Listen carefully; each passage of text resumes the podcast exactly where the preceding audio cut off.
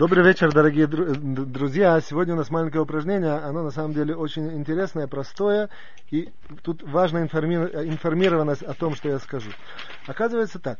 Наши ресурсы – это наши органы, которыми мы оперируем. Там руками что-то делаем, ногами идем, лицо там выражает себя, тело что-то делает и так далее, и так далее, и так далее.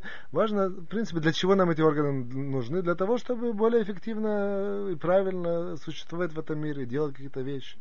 Оказывается, нам мудрецы передали очень маленький такой секретик, я бы так сказал. А именно, что есть у человека органы, которые они, э, э, он именно наделен, но в принципе они не для него, они для других. Вот.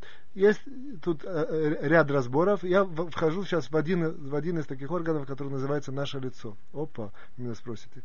Оказывается, мудрецы нам передают, что в принципе наше лицо именно в форме такой, как выражение нашего лица, оно в, в большом проценте вообще не для меня.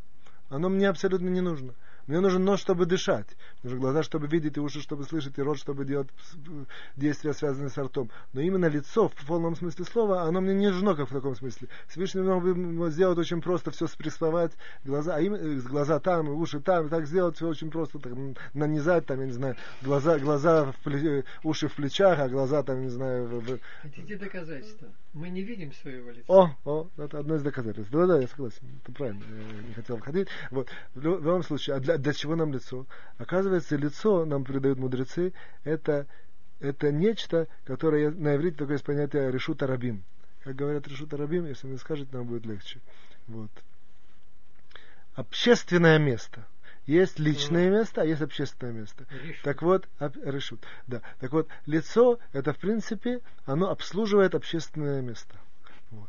Настолько, что человек должен знать, что выражение, выражение его лица это вообще не для него. У него нет никакого права, по большому счету, делать глубоко, я имею в виду, в глубоком понятии, э, как Тора видит действительность, которая видит человека, у него нет, нет никакого права делать какое-то кислое лицо или какие-то выражения, никакого права. Потому что он, это, это примерно, примерно то же самое, что человек, который там берет корки от банана и там кидает на, на где, где ходит много людей, что они могут подскользнуться и упасть.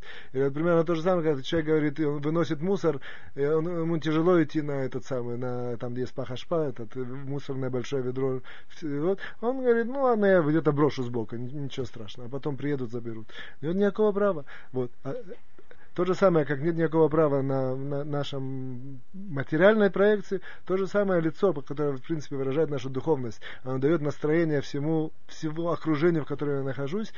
Очень важно знать и помнить, что человеку есть определенного рода обязанность, духовная обязанность держо, держать лицо свое в порядке, держать свое лицо, в, чтобы оно всегда искрило положительные эмоции, чтобы, чтобы, чтобы стараться, чтобы оно было в улыбке, чтобы, чтобы, чтобы оно что, что, светилось и так далее, и так далее, и так далее. Это все вещи, человек может сказать, это безусловно, оно как, бы, как бумерангом и, от, и отнесется и ко мне самому себя, я буду себя лучше чувствовать, оно влияет на мое настроение и так далее, и так далее, и так далее. Но чтобы вы знали, мудрецы видят по по-другому. Они видят, что это только как буберангом. А изначально лицо, оно предназначено именно для того, что я некоторый мой орган моего э, как сказать, организма, который в принципе предназначен для общества.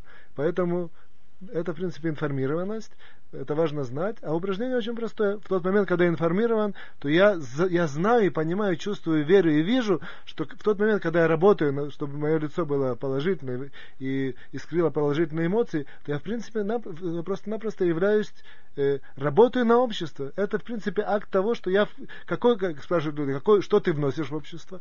Этим я вношу свою лепту, лепту в общество. Этим самым я даю микроклимат положительный во всем, э, в, в, в, всех тех, которые меня окружают.